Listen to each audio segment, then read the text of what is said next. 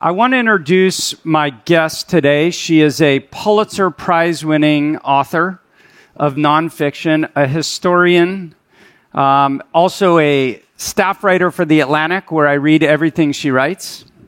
She uh, wrote for many years for The Washington Post, where I also read her. Uh, she worked at The Economist. Uh, she is a senior fellow at the Johns Hopkins School of Advanced International Studies. She has written many books, uh, three in particular about Russia, and a book about Russia and what they did in Ukraine. And everybody wants to ask me, did we know all this was coming and we booked Anne because she's one of the foremost experts on Russia and Ukraine? No, we did not know. Uh, but I really want to highlight for you her most recent book, and that's where actually we're going to start. Her most recent book is called The Twilight of Democracy The Seductive Lure of Authoritarianism. And it scares the shit out of me. So I'm going to start with a quote and then ask you to talk a little bit about Poland. But you wrote, given the right conditions, any society can turn against democracy. Indeed, if history is anything to go by, all societies eventually will. Will you describe Poland and what you experienced there? Uh, so, so first of all, uh, thank you very much. Thanks for the introduction. Um, I, I, we did speak about Russia and Ukraine yesterday, so maybe we'll return to that a little bit in this conversation. We will. I'm, I'm happy to, um, to, to, to, to, go backwards a little bit in time. Um, that quote, which is a was a comment about the fragility of democracy, that democracy is not given to us forever it is not inevitable, um, is the result of um, my experiences. Um, so, um, I, aside from that long list of publications that I wrote for, um, I was in Poland in the late 1980s. Uh, I, I watched the collapse of communism. I covered the collapse of communism all across Europe and in the Soviet Union. Later in the 1990s, I spent a lot of time in Russia working on books about Russia. Um, and I watched people in that region um, begin to construct uh, an alternative form of politics. Um, in Poland, they uh, they they they uh, they ended the system of central planning. They brought free markets. Um, they brought a democracy. They created a parliamentary system, and amazingly and miraculously, it worked. And, and, they became independent in 1989. Is they that became right? independent from the Soviet Union in, in 1989. I mean, they, they they they broke their ties. They were always a sovereign country, unlike Ukraine, which was part of the Soviet Union. Poland was a separate country. Um, but they became a, a, a non communist country, a free country then.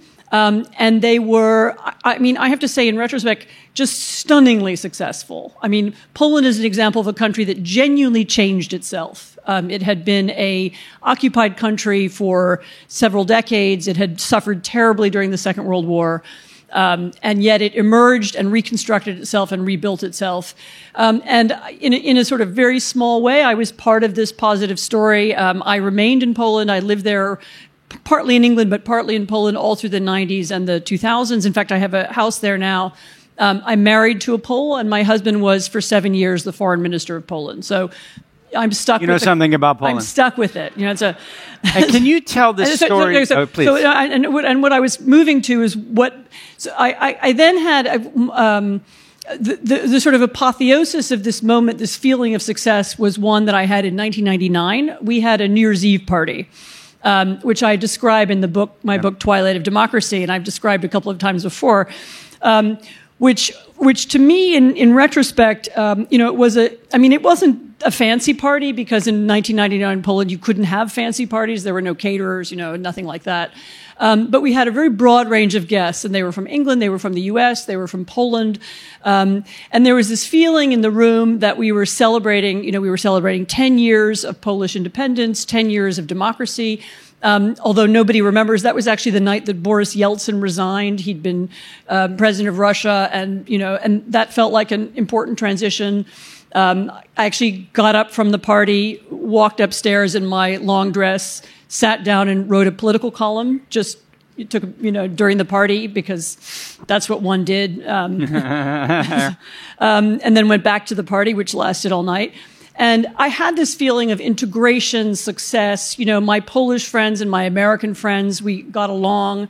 I remember the one kind of bad note of the evening is that the songs that we remembered from college and the songs that the Poles remembered from college were different. So there were some conflicts about what music we should dance to. But other than that, it was really, it was, it was, a, it felt like a very positive moment. I reflected recently on that party, you know, two decades later, and realized that there was a part of the, some of the people in the room, some of the Poles who were in the room, were no longer my friends. Um, and not only were they no longer my friends, I, you know, they would cross the street to avoid talking to me, and I'm afraid probably vice versa. Um, and this ex- this experience of division was not personal, um, and it was not just me. There were the the, the, the, the, the people at the party have since divided, and the divisions are political. And what had happened in the ensuing um, couple of decades was that a part of what was the Polish, I don't know, journalistic, intellectual, um, you know, um, you can't even call it a class, but it was really a group of friends, had soured on democracy and they had tired of it. And there were a lot of different reasons for it, which we can talk about. And they had begun to support a different kind of politics in Poland, a, a, um, you know, we use the word populist, but that's really the wrong word. Um, it was a, a, political party, which is now the ruling party, um, which has ambitions to become the only party. So, who, who are beginning to set up a kind of one party state in Poland. So, they have attacked the press, they've attacked the funding of the press, um, they've attacked the independent court system, they've tried to eliminate, they've tried to make judges answerable to the state and not to the, not to the Constitution. Um, they've sought to change the rules, you know, having won power legally and democratically. They then sought to change the rules so that they would never lose again. Um, and some of my friends have become supporters of that movement. Um, some of them are propagandists for it. And these are people who believed in democracy. These are not like uneducated people. They are not uneducated people. The they are not. They are not people who are, in some sense, victims of the system. They are not poor. They are not rural. They are not outcasts. Um, these are people who are beneficiaries of Poland's uh, transformation since 1989. Is it is it craven like just lust for power, or is it just some belief that the other side would just screw everything up, or like what drives it? There there are different motives. I think the most profound and important motive is is is what I would call disappointment.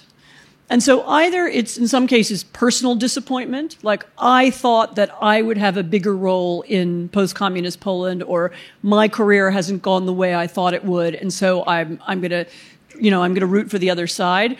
In some cases, it was disappointment. You know, so this is democracy. You know, this is very complex, and the good good guy. You know, the the people who I think should be in charge aren't winning, and there are all these dirty capitalists who make a lot of money, and I don't. You know, there's a there's a there's a feeling that the society isn't what we want it to be. I mean, we have this phenomenon in America too of people hating the way their country is now and wishing it was something different and therefore seeking a different, a completely different political alternative.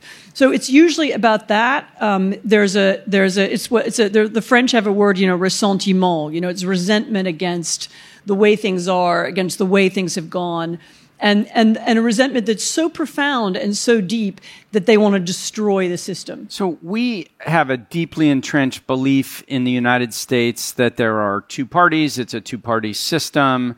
Uh, we might be on the blue team or the red team or the Yankees or the uh, Red Sox. Um, I want you to talk a little bit about a one-party system, and I think you spoke about this with respect to Lenin. And uh, the Bolshevik Party, you wrote, was both anti meritocratic and anti competitive. The only test for getting ahead was loyalty, conformity to party rules in a because I think you said that Lenin it was the first system that was a true single party governing system in which loyalty was the mechanism for getting ahead. Maybe describe a little bit of that. It's, it's I mean, Lenin almost confuses the issue, although yes, I did okay. write that, um, because then it makes you think of communism. Actually, what was important about Leninism was was exactly this: it was the creation of a single party as a as a mechanism for ruling. So, uh, you know, and again, the test for whatever, for being promoted, for being uh, getting a government job, for be, you know, for being the head of a company, wasn't are you good at it you know, did you pass a, a, a, competitive exam? The question was, are you sufficiently loyal to the leader? And what is happening in Poland is something like that. So the government is seeking to, instead of promoting diplomats because they speak lots of languages, they promote people who are loyal to them. Um, and so the result is we have incompetent diplomats.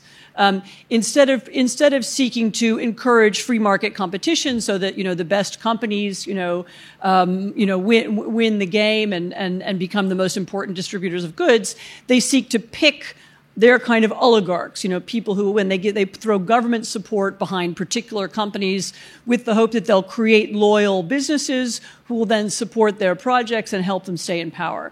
And this is a political, this is not, not, I mean, it's not radically different from what Putin has done in Russia. It's not unlike what you have in, in Turkey. It's not unlike what you have in Hungary.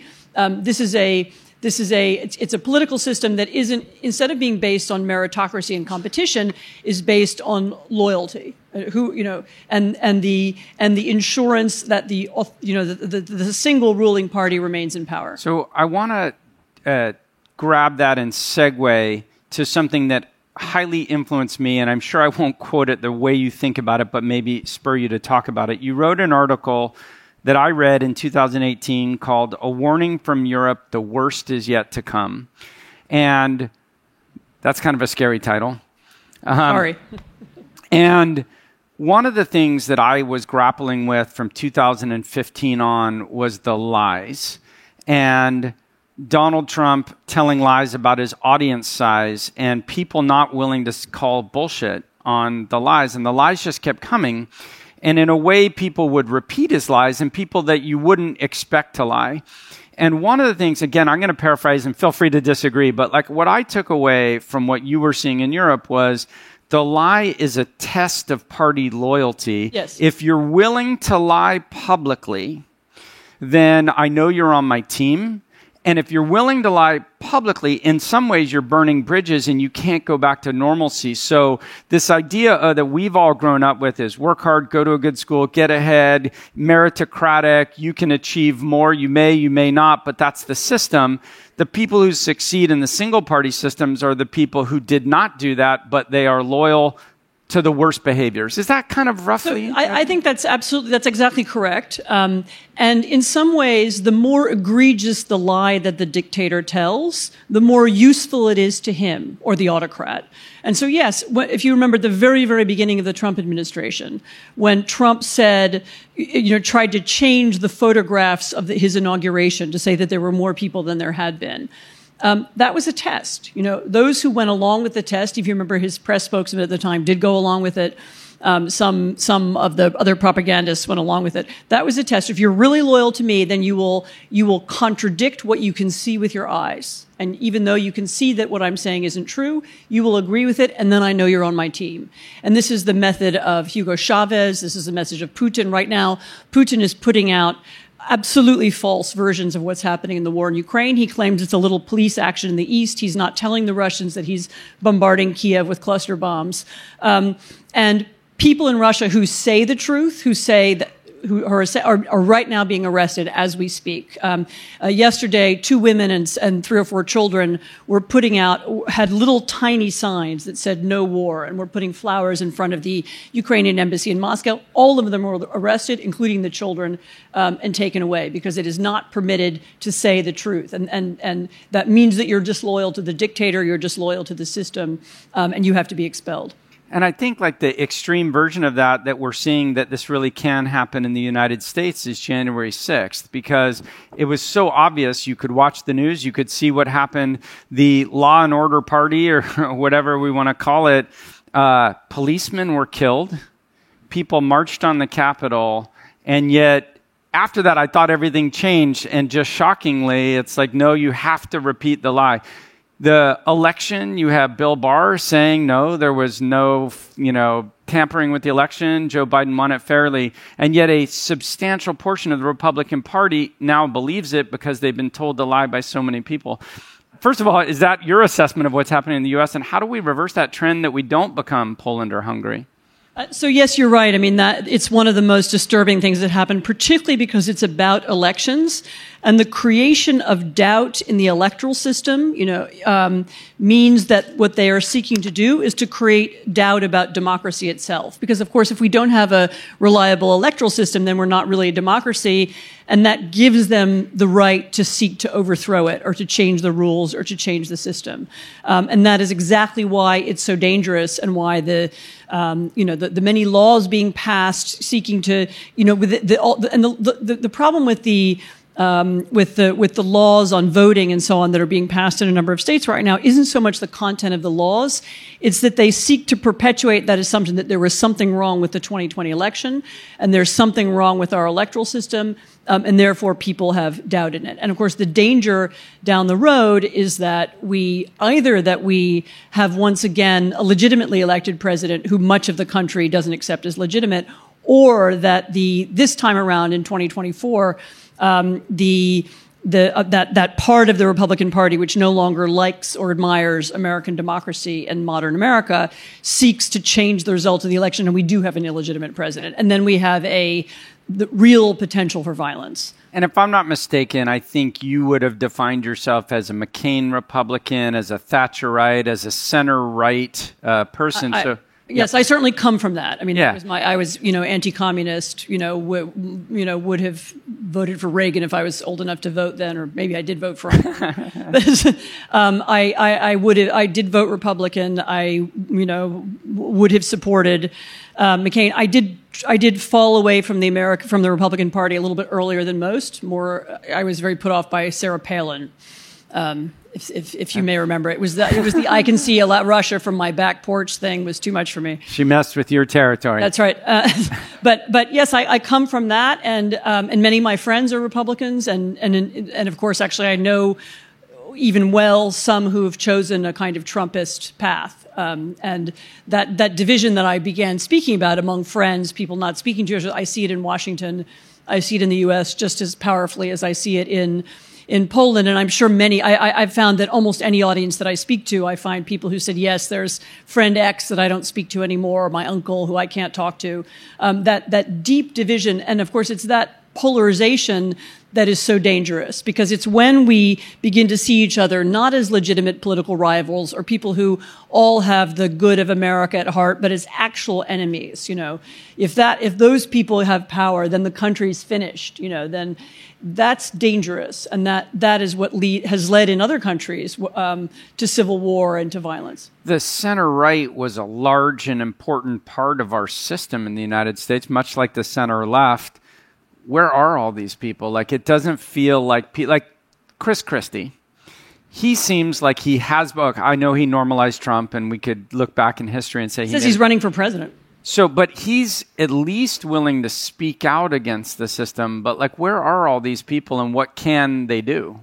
So, I, I actually, I mean, historically, the center right, and there's a wonderful book about this, um, uh, you know, on the uh, the center right's role in German politics. The center right has often been the body in, in politics that that keeps the the sort of the far right from winning. So, and it's not just in our history, but in the history of other countries.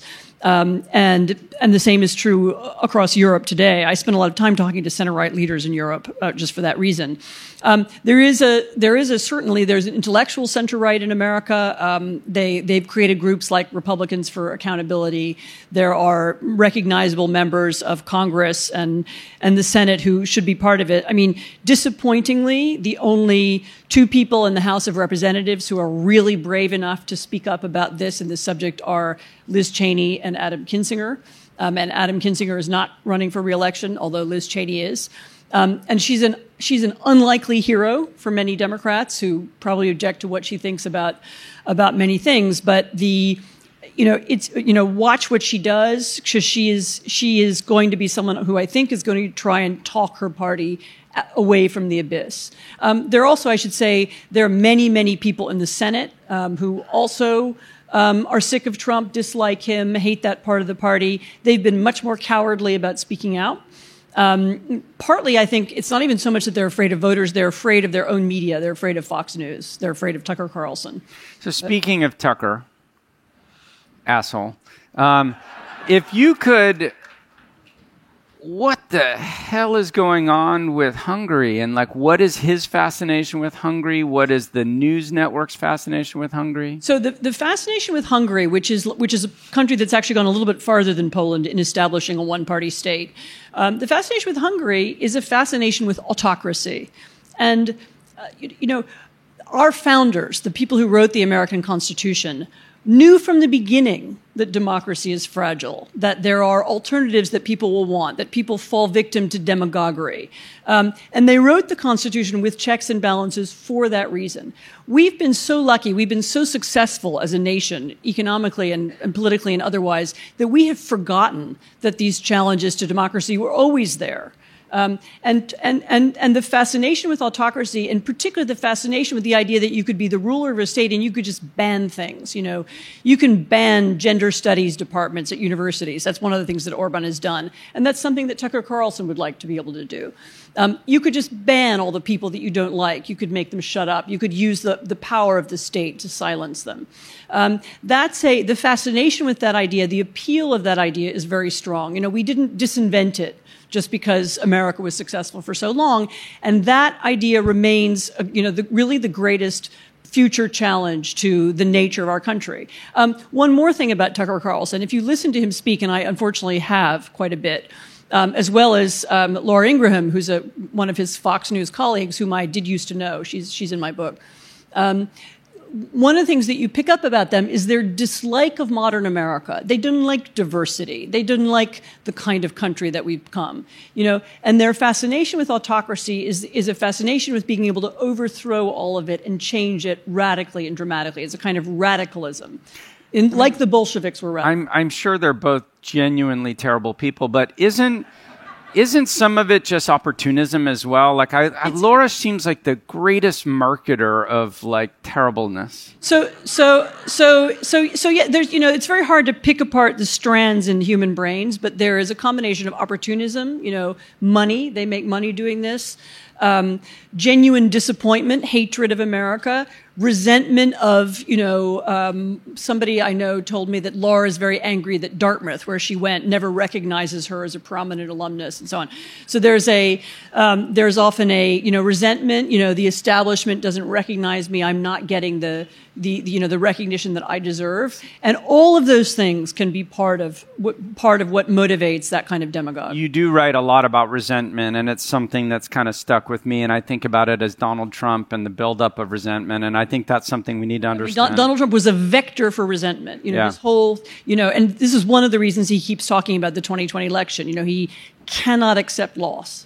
So I want to talk quickly about entrepreneurship. By the way, if you're interested in Russia and Ukraine, I think you've agreed, and I hope this is true, to allow us to publish your interview yeah, yesterday. So we're going to put on YouTube Anne's wonderful interview she did yesterday with Jeff Berman. I did not ask about Russia and Ukraine, but um, she's graciously offered for us to be able to put that up. So we will put that on YouTube, I hope, next week. But I want to talk about entrepreneurship. You wrote something, uh, I may be paraphrasing, but you wrote, The end game is no secret. The Polish ruling party dislikes existing entrepreneurs because it hopes to create its own oligarchs, businessmen who are dependent on government favors.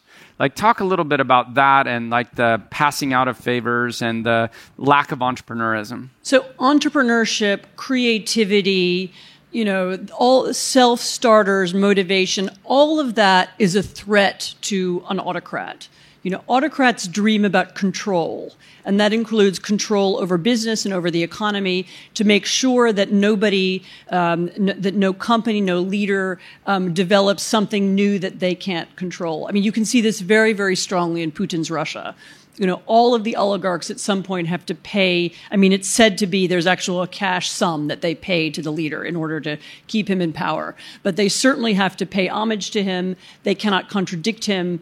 Um, and there, and the, and you know, if you see how Russian technology has has developed, um, the Russian forms of social media, you know, Kontakte is, is maybe the most famous, are all very much patrolled and coordinated um, by the state. I mean, as it happens, I do believe that some regulation of social media is possible. We can do it in a democratic way. That's another discussion to have um, another time. But what what dictators seek is something more than that. Um, they want um, you know any form of independent thought or independent action is a challenge to them because they can't control it. So and that's why that's why Putin, that's why Orban, that's why they seek to crack down on civil society. They in whatever independent organizations, independent movements, independent companies. That's a potential threat to their power because it creates alternatives and alternative ways for, for people to think. And I, the, the, the, one more thing: the best the best thing that any of us can do to challenge these um, this way of thinking is to be creative, to find new ways of thinking, to keep imagining different futures. Because what the autocrat wants to do is, contr- is to make the future go in the way he wants it to go.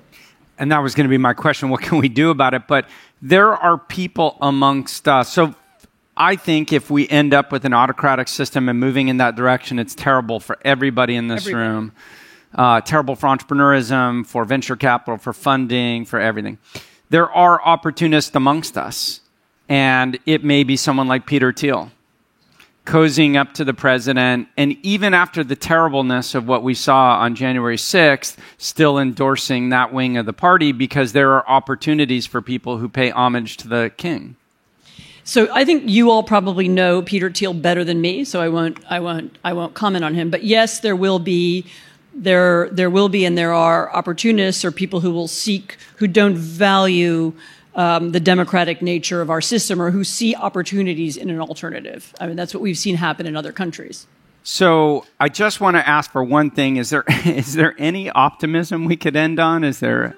So I yes, I think there is. Look, the the optimism is in in getting rid of in your mind the concept of inevitability. You know, we all thought for a long time that democracy is somehow inevitable, certainly since the collapse of communism, you know, that we don't have to do anything in particular. You know, it's like, it's like the water that comes out of the tap. You don't think about where it comes from. You don't worry about it you know, politics is something that politicians do and they can go and do it over in their corner and the rest of us can just go off and do what we do. We can make money, we can do companies, we can paint paintings, whatever it is. And it's kind of none of our business.